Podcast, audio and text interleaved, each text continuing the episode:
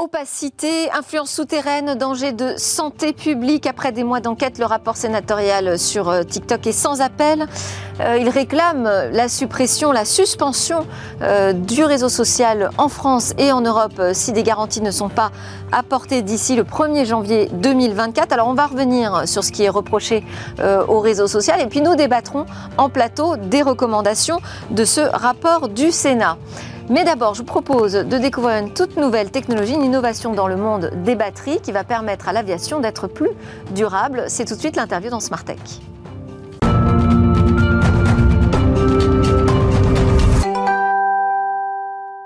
À la une de Smart Tech, euh, je vous l'ai dit dans le sommaire, on va parler de TikTok, du réseau social euh, sous les feux des projecteurs menacé euh, par une commission d'enquête sénatoriale de suspension dès le 1er janvier 2024. Est-ce que c'est une option plausible? Que reproche-t-on au réseau social et quelles sont les recommandations intéressantes? En tout cas, tout ça, on va en débattre avec des experts tout à l'heure.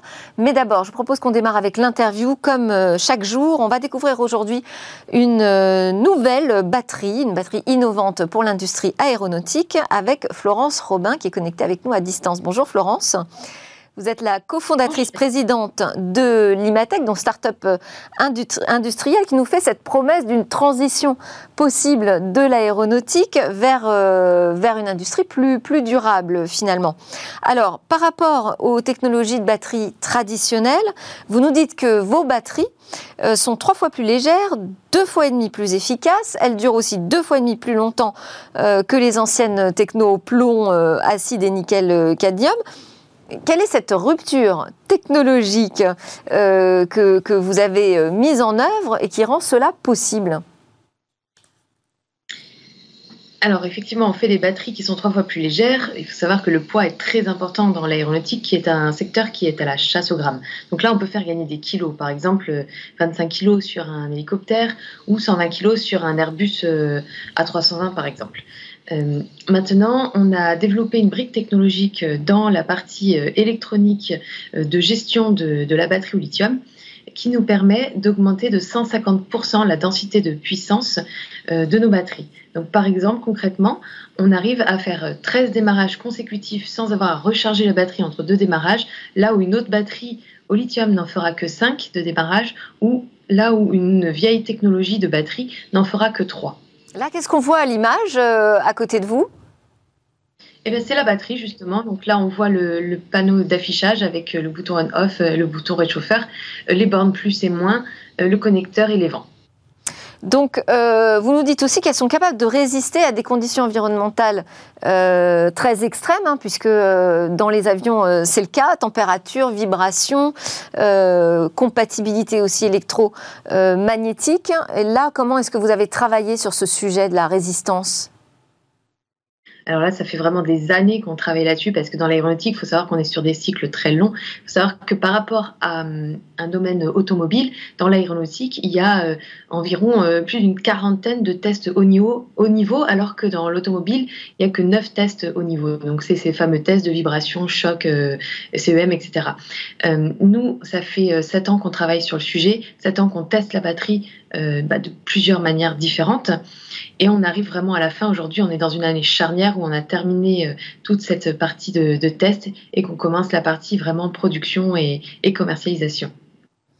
Euh, également, vous dites qu'elle est plus fiable, plus précise. Qu'est-ce que ça veut dire ça?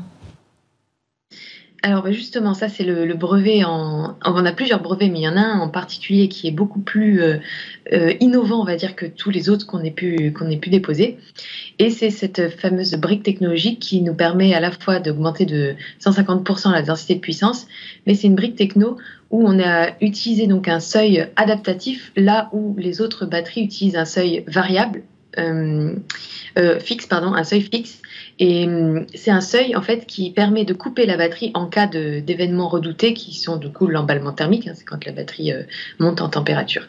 Euh, c'est aussi pour ça qu'on fait énormément de tests pour être sûr qu'il n'y ait pas euh, cette montée en température qui peut entraîner des dégâts par, la suite. donc nous, ce seuil en fait qu'on a créé qui est vraiment adaptatif à toute la durée de vie de la batterie, nous permet d'être en sécurité et en fiabilité vraiment sur les 10 années de, de longueur de vie de, de, nos batteries. Et pourquoi ce choix euh, du, lithium? Alors, c'est un peu comme dans les autres secteurs, c'est-à-dire euh, l'automobile, euh, on le voit bien, ou même la téléphonie, les ordinateurs, euh, tout ce qui est vieille techno. Donc, pour rappel, c'est le plomb ou le cadmium qui pose des problèmes de toxicité puisque c'est des matières CMR, donc cancérigènes, mutagènes, réprotoxiques. On, on, a tendance à venir changer ces vieilles techno par du lithium qui, intrinsèquement, est trois fois plus légère, qui est deux et demi fois plus long en termes de durée de vie, qui n'a pas d'effet mémoire, etc. Donc ça, c'est vraiment propre au lithium. Donc voilà, c'est une révolution qui se fait dans tous les secteurs. Alors pourquoi pas dans l'aéronautique? Aujourd'hui, ça, se fait euh, lentement parce que justement, il y a toutes ces problématiques de certification et, euh, à cause de ces, problèmes de flammabilité finalement. Et euh, il vient d'où ce lithium? On n'a pas de problématique d'approvisionnement aujourd'hui? Alors aujourd'hui, nous, on est vraiment sur, euh, on, s'appelle un packmaker ou un intégrateur. Donc on ne fabrique pas, euh, on n'est pas des électrochimistes, on ne fabrique pas l'accumulateur, le lithium. Donc ça, on l'achète. Alors aujourd'hui, c'est vrai qu'on l'achetait euh, essentiellement bah, euh, en Chine, enfin les usines sont en Chine, même si euh, notre fabricant est, est, plutôt en Europe, mais ces usines en Chine. Euh, donc ça pose quand même un problème au niveau de la souveraineté, au niveau de l'Europe ou même de la France. Mais bon, la France a, et même l'Europe a une super réponse à ça, c'est qu'ils sont en train de monter plusieurs gigafactories de fabricants, de fabrication de ces, ces, ces, accumulateurs un peu partout en Europe. Donc prochainement, je pense qu'on aura beaucoup plus de choix. Bon, et vous aussi, là, vous êtes en, phase de construction, hein, puisque vous, ouvrez euh, une usine, et vous nous dites que l'objectif à terme, c'est quand même 2 millions de tonnes de CO2 euh, économisées d'ici à 2030. C'est énorme. C'est dans quel cas? C'est si euh, toute l'aviation adopte votre technologie? Tout. non, pas du tout. C'est vraiment dans, notre, euh, dans le cadre de, de notre plan euh, stratégique. Donc, c'est en seulement cinq années de commercialisation. Euh, ça équivaut à, du coup, laissez-moi faire le calcul, 30 000 batteries euh, donc 30 euh, 000 euh, avions équipés finalement. Donc non, on n'est vraiment pas sur l'intégralité de, de l'aéronautique et on parle de toute l'aéronautique confondue, hein, bien sûr. donc oui, on est en train de monter notre première usine pour réussir ces objectifs de fabrication.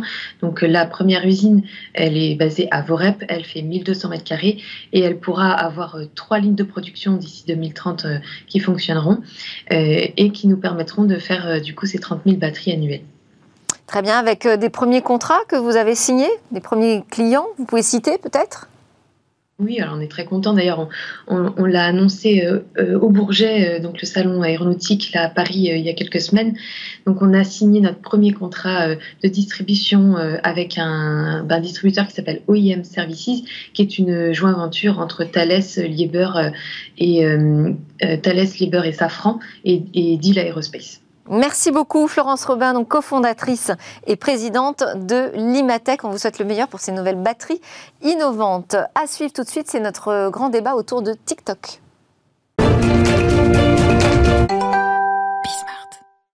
Après des mois d'enquête, une commission sénatoriale a rendu son rapport sur la stratégie d'influence de TikTok. C'est un rapport euh, sans appel, hein, on peut le dire.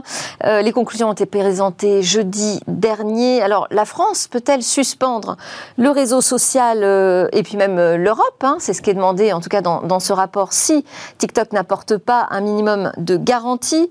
On va voir si c'est une éventualité plausible ou non. On va aussi revenir sur ce qui est reproché au réseau social et puis euh, commenter, euh, débattre même des recommandations qui, qui, y sont faites. Pour en parler, donc Tariq Krim est avec nous, fondateur de Cybernetica, nouveau think tank. On en discutera d'ailleurs euh, tous les deux dans une autre séquence à suivre. Vous avez, vous, été auditionné par cette commission sénatoriale qui a été créée à l'initiative du groupe Les Indépendants République et Territoire, présidé par Michael Vallet et dont le rapporteur était Claude Maluret. Comme ça, vous pourrez nous dire comment ça s'est passé de l'intérieur Est-ce que vous pensez au final de, la remise de ce rapport. Estelle Prin également en plateau avec nous, fondatrice de l'Observatoire des semi-conducteurs. Vous êtes consultante en intelligence économique, spécialiste de la géopolitique de la Chine et puis euh, plus spécialement de la politique étrangère et des relations de rivalité systémique avec les États-Unis. Comme ça, pourrez nous apporter, vous, votre regard sur cette guerre géopolitique hein, au, milieu de laquelle nous sommes, nous, finalement, les, les Européens. Avec nous également, mais à distance, Charles Thibault, chercheur associé à l'IRIS, Institut de Relations internationales et stratégiques. Vous, vos principaux thèmes de recherche, Charles, portent sur la position des firmes transnationales numériques dans les champs du pouvoir, le rôle des technologies émergentes dans les relations internationales et vous conseillez à ce titre le Centre d'analyse, de prévision et de stratégie du ministère de l'Europe et des Affaires étrangères sur ces sujets. Alors, première question que j'ai envie euh, de vous poser en introduction. Que nous dit euh, cette commission sénatoriale? Il nous faut nous départir de notre naïveté envers les risques posés aux démocraties par les guerres hybrides des dictatures. Tariq, sommes-nous naïfs vis-à-vis de TikTok? Vis-à-vis de TikTok et vis-à-vis des réseaux sociaux, je pense qu'on a sous-estimé le fait qu'on était. Au départ, on a, vu ça essentiellement comme un outil et c'est vrai qu'avant qu'on utilise un téléphone mobile, c'est-à-dire quand les réseaux sociaux étaient sur des ordinateurs, c'était plutôt simple, agréable, c'était même très positif. Et il y a, à mon avis, trois choses qu'on a sous-estimées. La première, c'est que quand le mobile est arrivé et quand on a eu la combinaison du mobile et des réseaux sociaux, et donc là, je ne parle pas que de TikTok, je parle véritablement de toutes les plateformes, quelque chose a changé. C'est-à-dire qu'avant, on était euh, devant son ordinateur, on pouvait euh, chatter avec des amis, il y avait Friendster, les débuts de, de, MySpace et de, Facebook, et on pouvait quitter, donc on était en contrôle. Au moment où on a un téléphone mobile, le réseau social prend contrôle de notre vie, définit. Parce qu'il est toujours avec nous Parce qu'il est toujours avec nous. À cause des notifications À cause de cette erreur, à mon avis, tragique d'Apple d'avoir mis en avant les notifications, qui sont devenues l'outil qui permettait aux applications de dire et eh, j'existe, et donc qui ont été utilisés par les gens du marketing essentiellement, non pas pour faire des notifications intelligentes, mais pour, on se rappelle une époque où on n'arrivait on plus à, gérer ça. Et donc ça c'est la première chose, c'est que le, mobile a, rendu en fait, a eu un impact assez négatif. On le voit aujourd'hui chez les jeunes adultes, chez les adolescentes surtout. On se rend compte qu'à partir de 2015, euh, le mobile a complètement euh, détruit le psyché de, des, des, utilisateurs. Qu'on a, on a il ne faut pas oublier que... Donc on a manqué de vigilance. Mais est-ce qu'on a été naïf en particulier vis-à-vis de TikTok? Est-ce qu'on l'est encore aujourd'hui? Alors, 2014, 2015, 2016, c'est le début de l'utilisation des réseaux sociaux à des fins géopolitiques. Euh, d'ailleurs, tout avait été écrit hein, par euh, Gerasimov, qui a fait la fameuse doctrine Gerasimov, qui est une doctrine de guerre hybride, euh, qui est utilisée aujourd'hui avec Wagner contre les forces françaises en Afrique, euh, qui est utilisé, qui a été utilisé en Estonie, qui a été utilisé en, Ukraine la première fois et la deuxième fois. Et d'une certaine manière, ces outils peuvent être utilisés dans des pays comme, comme la France, euh, où on utilise à la fois euh, de la manipulation de réseaux sociaux, on l'a vu avec Cambridge Analytica, on l'a vu avec toutes ces techniques. Ces techniques sont non seulement prouvées, mais... Donc on l'a vu, mais quoi? On n'a pas agi voilà. Et donc, le, le, problème, c'est qu'a-t-on été naïf je, ne sais pas. Je pense que tout le monde sait que ces choses, ces choses se font depuis longtemps. On en a parlé d'ailleurs quand j'étais au Sénat. La question, c'est qu'on n'a pas fait grand-chose. Estelle, cette question euh, de, TikTok, elle pose euh, la question plus large hein, euh, de la France au milieu de cette guerre entre les États-Unis et la Chine. C'est là où peut-être on pêche par naïveté? Alors, c'est vrai que la France et puis l'Europe aussi, plus généralement, elle est prise entre deux feux, hein, entre les États-Unis et, la Chine, et ces deux puissances économiques euh, se font euh, une guerre technologique. Donc, effectivement, le, patron de TikTok, par exemple, a été auditionné euh, aux États-Unis, et, et, cette audition avait été difficile pour lui. Donc, on voit bien que euh, effectivement la France et l'Europe se, retrouvent un petit peu au milieu de, cette guerre technologique. Puis l'influence euh, de TikTok, elle est, partout. Euh, elle est, elle est en France, elle est en Europe, elle est aux États-Unis et, elle est en Chine, bien sûr. Question pour, pour vous, Charles, hein, toujours dans, la même idée. Est-ce qu'on est en proie justement à ces guerres hybrides? C'est quoi? C'est une guerre cognitive en fait hein, qui serait menée par, par la Chine? Oui, oui, je suis tout à fait. Mais ça a toujours été en fait. Hein. C'est simplement les outils qui ont changé et la dimension du conflit qui fait qu'aujourd'hui, effectivement, tout outil technologique devient potentiellement un outil d'opération d'influence. Mais ce n'est pas propre à la Chine, évidemment. Hein. Les États-Unis ont été des leaders dans le domaine, et ce depuis, disons, les années, euh, depuis la Seconde Guerre mondiale, en fait, hein, avec un net, un net accroissement de leur capacité pendant la guerre, la guerre du Vietnam. Et puis, il ne faut pas oublier non plus que nous, Français, faisons exactement la même chose. Enfin, essayons de faire la même chose. Le problème, c'est qu'on n'a pas les outils, on n'a pas notamment les réseaux sociaux avec nous pour le faire de façon assez simple, ce qui pose d'ailleurs de gros problèmes problème au commandement de la cyberdéfense qui est obligé aujourd'hui de nouer des partenariats un peu contre nature avec les grandes entreprises technologiques. Alors chinoises, pas tellement parce que vous avez bien compris que les relations étaient un peu tendues ces derniers temps, mais avec, les GAFAM. Et euh, c'est pas pas du tout propre à la Chine. Pour répondre rapidement en fait à ce que vous avez évoqué juste avant, je crois que le, le problème principal, c'est que nos dirigeants euh, politiques et administratifs n'ont aucune culture politique, euh, aucune culture numérique, pardon, eh pardon pour ce lapsus. euh, ils sont, voilà, regardez, il y a encore quelques temps, vous aviez des ministres, un président de la République qui s'affichait sur TikTok et ça ne posait pas a priori de problème, alors que les questions, les préoccupations étaient déjà existantes. Donc voilà, ce qui change fondamentalement c'est la place de la Chine sur la, scène internationale. Et la Chine devient de plus en plus un ennemi désigné, alors qu'auparavant, c'était un adversaire, à la fois un adversaire et un partenaire commercial. Alors, ce, rapport euh, a pour titre La tactique de TikTok, opacité, addiction et ombre chinoise. C'est un bon résumé, Tariq? Je crois que il ne faut pas oublier aussi que TikTok a réussi à faire ce qu'aucune entreprise européenne a fait, c'est-à-dire s'imposer comme la plateforme média la plus importante dans le monde occidental. Euh, on n'oublions pas que TikTok tourne sur le système d'Apple et donc sur le système de Google. Donc, ce que j'ai dit d'ailleurs au Sénat, c'est que je ne pense pas que le problème de TikTok soit essentiellement lié à la collecte de données privées, mais plutôt au fait que c'est une éditorialisation qui est gérée par un État étranger. Mais c'est avant tout une success story énorme. On parle de 12 milliards de, de chiffre d'affaires L'année dernière, on va probablement vers 20 milliards euh, cette, année. Donc c'est une cash machine. C'est d'ailleurs pour ça que Trump, à l'époque, a dit on va vous le racheter, euh, on va le faire une alliance contre nature. D'ailleurs, on parlait de Walmart, on parlait de Oracle à l'époque euh, pour, pour, le, pour le récupérer. Et en fait, d'une certaine manière, c'est vrai que TikTok a réussi un coup magistral. Maintenant, la question qui se pose et qui est, qui est une question à laquelle nous n'avons pas répondu, parce que quand euh, quand Charles parle de du manque de culture technologique, je crois aussi que euh, euh, nos, nos, politiques n'ont aucune culture business technologique, c'est-à-dire qu'ils n'ont absolument pas compris les intérêts, les enjeux, à la fois en termes commerciaux. Je, mets de côté la partie géopolitique et, manipulation. Mais, et, donc c'est ça qu'il ne faut pas oublier, c'est que derrière ça, euh, on pourrait presque paraphraser ce qu'Obama disait euh, à propos des Européens, c'est vous voulez toujours réguler parce que tout d'abord vous êtes jaloux. Et c'est vrai que d'une certaine manière, on peut se dire que les Chinois ont réussi un coup, un coup magistral. Alors, euh, dans, le rapport, on parle de liens cachés mais persistants entre TikTok et la Chine. Est-ce que, oui, quand on est une entreprise détenue par une maison mère qui s'appelle ByteDance, de toute façon, on ne peut pas échapper à un contrôle des autorités chinoises? Alors effectivement, hein, c'est vraiment le cas. Euh, le, régime chinois euh, contrôle énormément euh, l'économie et plus globalement la société.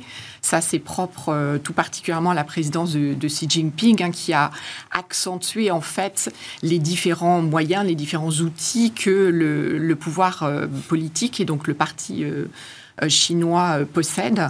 Et aussi, euh, c'est inscrit dans la loi. Et ça, il faut le rappeler, c'est-à-dire qu'il y a obligation par toute entité chinoise et tout citoyen chinois, si jamais il lui est demandé, par exemple, de, des informations sur un individu en particulier, eh bien, il a obligation par la loi chinoise de donner ces informations à l'État et au gouvernement chinois. Euh, Charles Thibault, alors parce que ce que répond euh, TikTok et Biden, c'est euh, bah, nous, notre siège social, il est aux îles Caïmans. Donc on n'est pas en Chine, sauf que derrière, il y a évidemment un fonds d'investissement chinois, que le fondateur est toujours très présent et a des pouvoirs fort importants au sein de l'entreprise. Donc oui, TikTok est intimement lié aux autorités chinoises, selon vous également?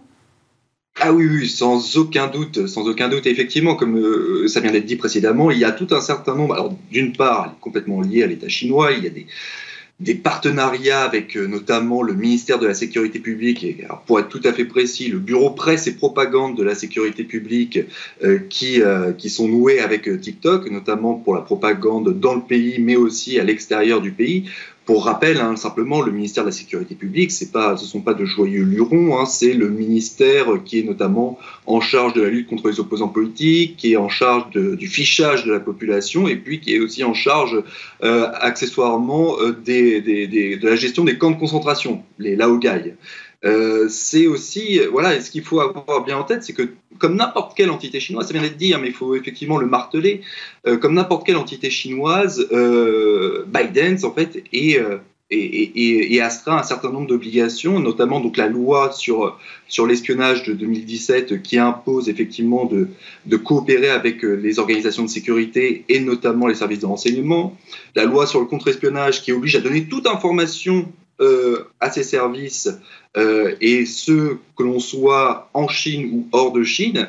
Et puis, il ne faut pas oublier que chez Biden, mais comme dans n'importe quelle organisation de cette taille, vous avez un comité du euh, Parti communiste chinois qui est là, qui est présent et qui est chargé en fait de vérifier que l'entreprise se conforme aux lignes directrices du parti et à l'idéologie officielle du parti. Je veux dire, dans ces conditions-là, il ne faut pas non plus se leurrer. Hein. C'est effectivement une entreprise qui est affiliée à l'État. Simplement, si on veut aller un petit peu dans la nuance, il faut comprendre que l'État chinois, euh, même s'il nous paraît comme ça de prime abord, ce n'est pas un monolithe. Il y a des fractions en lutte à l'intérieur, des fractions plus nationalistes et d'autres plus libérales. Et c'est ce qui fait que les, les positions de Biden ne sont pas toujours aussi claires. Alors, je voulais qu'on avance un peu dans ce qui est reproché hein, à TikTok euh, euh, dans ce rapport. Vous l'avez évoqué, Charles, il y a la question de l'extraterritorialité des données avec une collecte de données visiblement faramineuse sur le réseau social et très opaque, on ne sait pas grand-chose finalement. Oui, on, pourrait dire la même chose des, plateformes américaines. C'est l'opacité et par, par, définition euh, le modèle d'affaires des réseaux sociaux. Mm très peu. Alors là, Facebook, c'est euh, récemment, je ne sais pas si, euh, si tu as vu, euh, des, a publié des, petites fiches pour expliquer la manière dont certains de ces algorithmes fonctionnent. C'est absolument extraordinaire parce qu'on découvre des choses. Ils ont fait un travail assez, assez poussé, il faut le dire. Et c'est vrai qu'effectivement... Alors, ah oui, mais alors la différence peut-être, c'est que Facebook, par exemple, écope d'amendes assez lourdes là, ces derniers temps, hein, jusqu'à plus d'un milliard d'euros en Europe. En revanche, TikTok est plutôt épargné jusqu'ici. Je pense que, déjà un TikTok est passé entre les, gouttes euh, de la régulation. Je pense que la Commission européenne, euh, malheureusement, et c'est moi ce qui me m'attriste depuis des années, ne fait que copier les États-Unis. On attaque Microsoft dans les années 90, on attaque Microsoft dans les années 90, on veut interdire TikTok aux États-Unis, on va on va commencer à parler de ça. Et, euh, donc, ce qu'il faut, bien comprendre, c'est qu'effectivement, l'une des forces de TikTok, il y en a plusieurs, mais l'une des forces de TikTok, c'est qu'elle ne propose qu'un type de produit, un format, euh, sur un type d'outil, en fait essentiellement le, mobile, et que comme les vidéos sont extrêmement courtes, elles font 50 secondes, ça veut dire que quand on est sur YouTube et qu'on regarde une vidéo de 30 minutes, puis une vidéo d'une heure, euh, puisqu'en général les vidéos sont assez longues, elles, sont, elles ont tendance maintenant à se raccourcir depuis TikTok, mais au départ elles étaient assez longues. L'algorithme ne peut analyser, par exemple en deux heures de consultation, on va dire que 10 vidéos sur, euh, sur YouTube quand il en a réalisé presque une centaine, voire 150 sur, sur, euh, TikTok. Et donc le fait que l'on puisse très rapidement voir les vidéos qui nous intéressent permet à l'outil d'IA qui va nous présenter les prochaines vidéos d'être beaucoup plus fin. Mais autre chose qui est fascinant avec TikTok, c'est que quand on n'aime pas quelque chose, on lève le pouce et on fait monter la vidéo. Et donc instantanément, on, on, est capable de dire à TikTok, ça j'aime pas, ça m'intéresse pas. Et donc en fait, les, outils, de, les données d'affinage de l'algorithme sont tellement précises. Euh, et puis après, on est aussi sur une cible de, très jeunes en général, donc des gens qui sont hyper réactifs. Et donc la combinaison de ces trois choses. 63% euh, des, Français de 12 ans sont sur TikTok. Bon, alors que c'est censé être interdit au moins de 13 ans. Oui, ça, ça, ça c'est sûr. Mais aux États-Unis, il y a des adolescents et des jeunes adultes qui préfèrent garder TikTok que Netflix, Amazon Prime et tous les autres services de streaming. Donc en fait, on est sur un produit ultra addictif et, qui pose la question de la direction éditoriale, mais on en parlera après, j'imagine. Il suffit de 40 minutes aussi pour être exposé à de fausses informations euh, sur euh, TikTok. 90% des contenus, des informations passent euh, entre les mailles du filet de TikTok, alors qu'on est sur 20% pour, pour Facebook. On a aussi un problème de désinformation. Quand on met tout ça sur la table, Estelle, ça veut dire qu'on entre, nous aussi, ça y est, la France, l'Europe, dans une guerre contre la Chine? Alors, on passe une étape Oui, peut-être. Euh, bon, TikTok, c'est vraiment lié à la France, mais c'est vrai que dernièrement, en fait, c'est aussi l'épidémie, le, la pandémie de Covid-19 qui a beaucoup modifié le regard des Européens et des membres de l'Union européenne sur, euh, sur la Chine. Donc là, il y a vraiment eu un, changement euh, radical et c'est vrai qu'aujourd'hui, la politique de l'Union européenne est en train de, changer vis-à-vis de la Chine.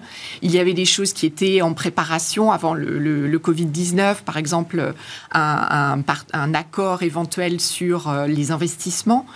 Euh, et euh, ça a été gelé voilà, après le, après le Covid-19 et c'est complètement maintenant laissé de côté.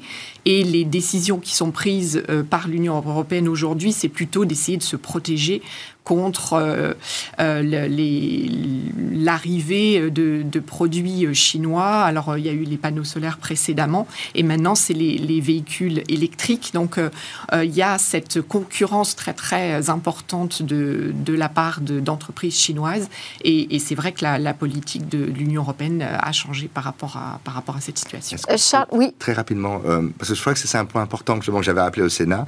dans la bataille entre les États-Unis et la Chine, euh, il y a une chose qui est très claire, c'est que les États-Unis empêchent la Chine d'exporter des produits à forte valeur ajoutée. D'une certaine manière, cette guerre, s'est focalisée là-dessus.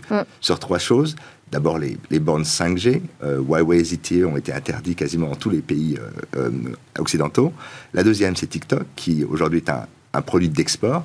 Et la troisième, on verra en ce moment, il y a des discussions sur la voiture électrique. Mais il ne faut pas oublier que c'est aussi un succès commercial dont la Chine a besoin. Elle a besoin de faire travailler son élite informatique et lui donner les moyens de montrer qu'elle sert à quelque chose. Et, c'est vrai qu'il euh, y a cet aspect qui fait que la, Chine a aussi besoin que TikTok marche. C'est pour ça qu'ils sont parfois prêts à faire des concessions. Alors justement, cette euh, question de, Huawei, je voulais la poser aussi à, Charles Thibault, parce que le Sénat se pose la question de la nécessité de mettre à l'index TikTok comme on l'a fait avec Huawei. Sauf que Huawei est finalement très présent encore en France, Charles. Oui, oui, tout à fait.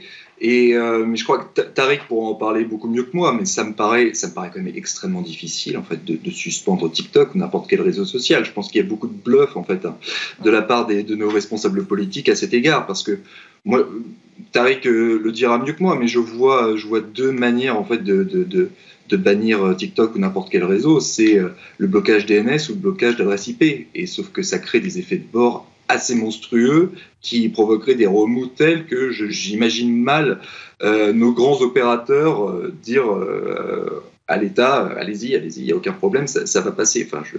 Mais là, je préférerais que, que nos interlocuteurs là puissent. on, a bien bloqué des, des, réseaux proches de la Russie.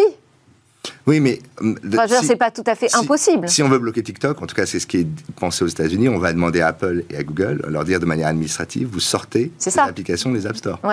Euh, le problème, c'est que, comme l'a très bien dit Charles, les politiques adorent être sur TikTok, parce que c'est aussi là où on fait de l'audience. Donc, on est face à une sorte d'ambivalence par rapport à ça, euh, qui, est, qui est un peu compliqué. Et Estelle, selon vous, ce bluff, ça peut fonctionner avec la Chine? Euh, plus difficilement, hein, je dirais, parce que euh, bon, les relations sont pas très bonnes euh, entre la France et l'Union européenne plutôt et, et la Chine. Donc euh, aujourd'hui, euh, ce qu'il faut bien avoir en tête aussi, et par rapport à toute décision politique, donc ça peut être sur TikTok ou sur une autre, c'est que la Chine, maintenant, le gouvernement chinois euh, réagit et utilise des mesures de représailles économiques. Donc ça, c'est quelque chose de, nouveau, ça se voit. On peut s'attendre à des représailles après une prise de position comme celle-ci? C'est possible. Il y a quelques années, le, le, gouvernement chinois n'utilisait pas l'outil de représailles euh, vis-à-vis de partenaires. Maintenant, c'est le cas. C'est le cas vis-à-vis des États-Unis, c'est le cas vis à -vis aussi de certains pays asiatiques. Euh, et euh, par exemple, dernièrement, il y a l'exportation de deux terres rares donc, qui est mise sous contrôle euh, d'exportation. Donc, à partir du 1er août, la Chine va limiter, si elle le souhaite, l'exportation de, de, gallium et aussi d'une autre terre rare. Et ça, c'est quelque chose de nouveau. C'est vraiment impactant au niveau économique. Et on peut s'attendre à d'autres types de mesures assez identiques donc les, comment dire, les rapports avec la Chine. En, tout cas, il faut s'attendre pour les décideurs politiques à ce genre de, de représailles très, très ciblées. Charles Thibault, on arrive à la fin de, ce débat euh, sur euh, cette plausible ou non euh, suspension de TikTok. Bon, on a quand même vu autour de la table qu'on n'y croyait pas trop. tout de même, tout ce qui est amené comme tout ce qui est mis sur la table là, comme reproche vis-à-vis du réseau social, on ne va pas balayer ça d'un revers de main. Quelles sont les recommandations qui vous sembleraient, vous, essentielles? Oh là, je me, je me garderais bien de faire des recommandations. je ne suis sans doute pas du tout compétent pour ça. Mais est-ce que, vous en avez trouvé, est-ce que vous en avez trouvé peut-être, Charles, dans le rapport qui vous semble intéressante? Non, non, moi, pour moi, pour moi, il y a, si vous voulez, il y a un problème. Non, non, non. il, y a, un problème. Il y a, un problème fondamental avec cette question. C'est pourquoi, pourquoi en France, en particulier aujourd'hui, on s'intéresse tant aux réseaux sociaux? Parce qu'on parle de TikTok, évidemment, il y a une commission dessus, mais, mais tous les autres sont sur la sellette. Hein. C'est parce que vous avez depuis notamment 2018, avec les gilets jaunes, des tensions séditieuses, insurrectionnelles qui parcourent la société française et qui aujourd'hui font peur aux responsables politiques. Peut-être à raison. Hein. Et depuis ce moment-là, et ça a commencé un petit peu avant, vous avez véritablement une tentative de contrôle de plus en plus assumée euh, de la part des responsables politiques vis-à-vis du contenu éditorial, des modes de censure, euh, des grandes plateformes. Et à mon sens, là, on joue un jeu dangereux parce que on tend insensiblement à s'aligner avec des méthodes qui ont cours habituellement dans des États autoritaires. Je ne dis pas qu'il n'y a aucun problème, bien évidemment, je ne dis pas non plus que nous sommes euh, en Chine ou en Russie, mais il y a une tendance qui me semble inquiétante et qui mériterait euh, sans doute de prendre avec plus de précaution ce problème et pas réagir de façon épidermique comme on le fait trop habituellement dans nos démocraties. Tariq, je te vois opiner du chef. Un mot de conclusion rapidement. Oui, mais je pense que on parle. Le vrai sujet sur TikTok, c'est pas les données personnelles, c'est le contrôle éditorial. Ce que la France dit, c'est ce que les États-Unis veulent également, c'est dire on veut le contrôle éditorial mm. de TikTok.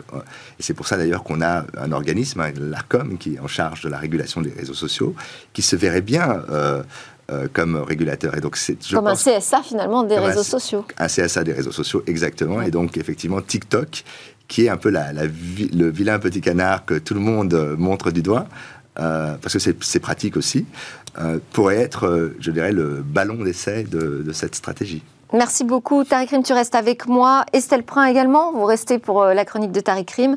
Et on va remercier Charles Thibault de l'Iris qui nous a permis de mieux comprendre un petit peu où on en était sur cette question des réseaux sociaux. On marque une petite pause et tout de suite on se retrouve pour découvrir un nouveau think tank.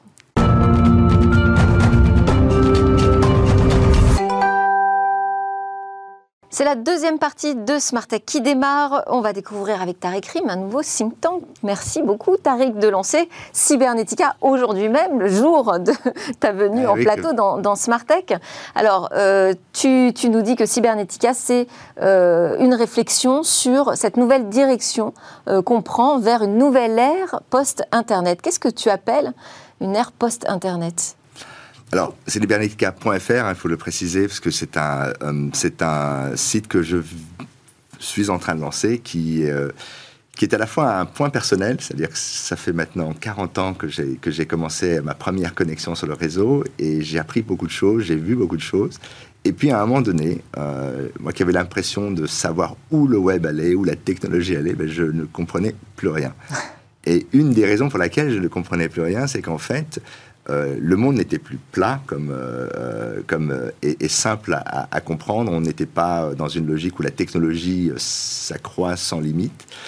soudain, il y a des tensions géopolitiques, il y a des tensions économiques, sociales moi, ce qui m'a fait basculer dans cet univers, c'est tristement les, attentats du, 13 novembre, puisque je découvre en fait que des, groupes comme l'État islamique utilisent les mêmes techniques que Taylor Swift pour euh, mm. devenir, faire du recrutement sur les réseaux sociaux. Je commence à découvrir, euh, en, tirant la pelote, Cambridge Analytica, l'analyse psychométrique de tous les, tous les profils sur Facebook, que les, la doctrine guerre massive, le fait que désormais la guerre hybride est entérinée. Euh, à ce moment-là, je me réintéresse au splinternet, qui est l'idée que l'Internet se fragmente. C'est un, un, terme de 2001, parce que la Chine, n'oublions pas, euh, se connecte en 94 à l'Internet et se déconnecte de l'Internet en 97, trois ans après. Euh, et, euh, et, donc, en fait... Mouvement suivi ensuite par la Russie Mouvement suivi pas là aussi, mais par 35 pays. Il y a 35 pays aujourd'hui qui sont déconnectés. J'ai fait une, une, une, keynote au FIC cette, cette année où j'abordais ce sujet un peu plus en détail. Je l'ai fait aussi à, l'IHEDN il y a quelques semaines. Et, et, donc, en fait, avec la guerre en Ukraine, et donc qui est devenu le nouveau terrain de jeu, il y a la guerre en Ukraine, mais aussi la guerre, ce qu'on appelle le Haut-Karabakh, la guerre entre l'Azerbaïdjan et la, et l'Arménie, on utilise des drones, notamment des drones autonomes. Enfin, je découvre que l'Internet commercial que j'ai euh, vu naître, que j'ai aimé de tout, de tout mon, euh, mon cœur et de tout, euh, sur lequel j'ai passé un temps important à, pousser cette idéologie dans laquelle j'ai cru, cet Internet est en fait mort. Il est décédé, il est maintenant fragmenté, il est militarisé, c'est-à-dire l'Internet de tous les jours est un Internet sur lequel les technologies militaires euh, sont, euh, sont utilisés, que ce soit pour euh, la, bataille des réseaux sociaux ou la bataille tout simplement comme on le voit en ce moment en Ukraine. Et que nous ne sommes pas prêts, nous ne sommes pas prêts mentalement. On l'a vu avec le Covid. Le Covid a réorganisé la géopolitique, mais a aussi réorganisé le commerce avec la question de la souveraineté numérique, une question que je défends depuis aussi une vingtaine d'années avec codesouverain.fr, par exemple. Exactement, mais avec euh, tous les projets, tout ce qu'on a fait, euh, les alertes pour le gouvernement quand j'étais au Conseil national du numérique, je me suis rendu compte en fait que euh, à un moment donné, il fallait définir cet état de, fait, définir en fait cette nouvelle réalité du monde. Il y a les taux d'intérêt qui sont désormais très élevés, ce qui fait que le financement de la technologie va coûter beaucoup plus cher. il y a le problème de l'énergie. La, la, crise en Ukraine montre que l'énergie a pris beaucoup de. On pense que le cloud va augmenter de 10 à 15% rien qu'à cause de la de l'énergie. Il y a la question de l'eau, la question aussi de l'écologie. C'est à partir de là, on construit des data centers, mais on a on n'a plus du tout euh, les moyens de, construire ça. Et puis on a parlé évidemment de la guerre euh, Chine-États-Unis, qui fait que désormais le moteur de l'économie, à savoir les puces, se retrouve dans un petit endroit entre Taïwan et la Chine, qui devient le lieu de tous les dangers. Donc effectivement, face à ça, on a des gouvernements qui sont plutôt euh, dire en décalage, qui n'ont pas forcément anticipé ces questions. Et donc je me suis dit, autant en profiter pour réfléchir, alors pas tout seul, avec un, petit groupe de gens que j'ai, que j'ai soigneusement contactés, que avec lesquels j'aime bien réfléchir, et, définir quelles peuvent, être les, quelles peuvent être les stratégies, quels peuvent être les scénarios dans cette nouvelle réalité de l'Internet. Eh ben, peut-être que Estelle Prin, qui est restée avec nous, consultante, fondatrice de l'Observatoire des semi-conducteurs, sera intéressée par euh, cette initiative. Je précise que c'est également euh, une maison d'édition. Oui, parce qu'à l'origine, je... Qu'est-ce que tu vas éditer comme livre? Euh, des, livres sur l'histoire de l'Internet. Oui. De repartir du passé pour comprendre où on en est aujourd'hui? J'aime bien me dire qu'en fait, on est tout le temps dans le passé. Quand on l'a vu, hein, toujours dans le passé, le présent et le futur. C'est sans comprendre le passé, on ne peut pas comprendre le présent, et sans comprendre ce qui se passe aujourd'hui, on ne peut pas anticiper le futur. Ce que se disait, euh, c'était Orwell qui disait, celui qui contrôle le, présent contrôle le, futur. Et, euh, et, surtout, je pense qu'après 15 ans euh, de réseaux sociaux, j'en avais un peu marre de me diluer on, publie tous les jours tous ensemble des choses sur les réseaux sociaux et le lendemain, on ne sait même plus ce qu'on a dit. on a une somme de, connaissances comme ça qu'on a diluées. Et, l'année dernière, j'avais commencé à faire une newsletter. J'adorais ça. Une newsletter un peu plus longue, comme des petits essais. Mm.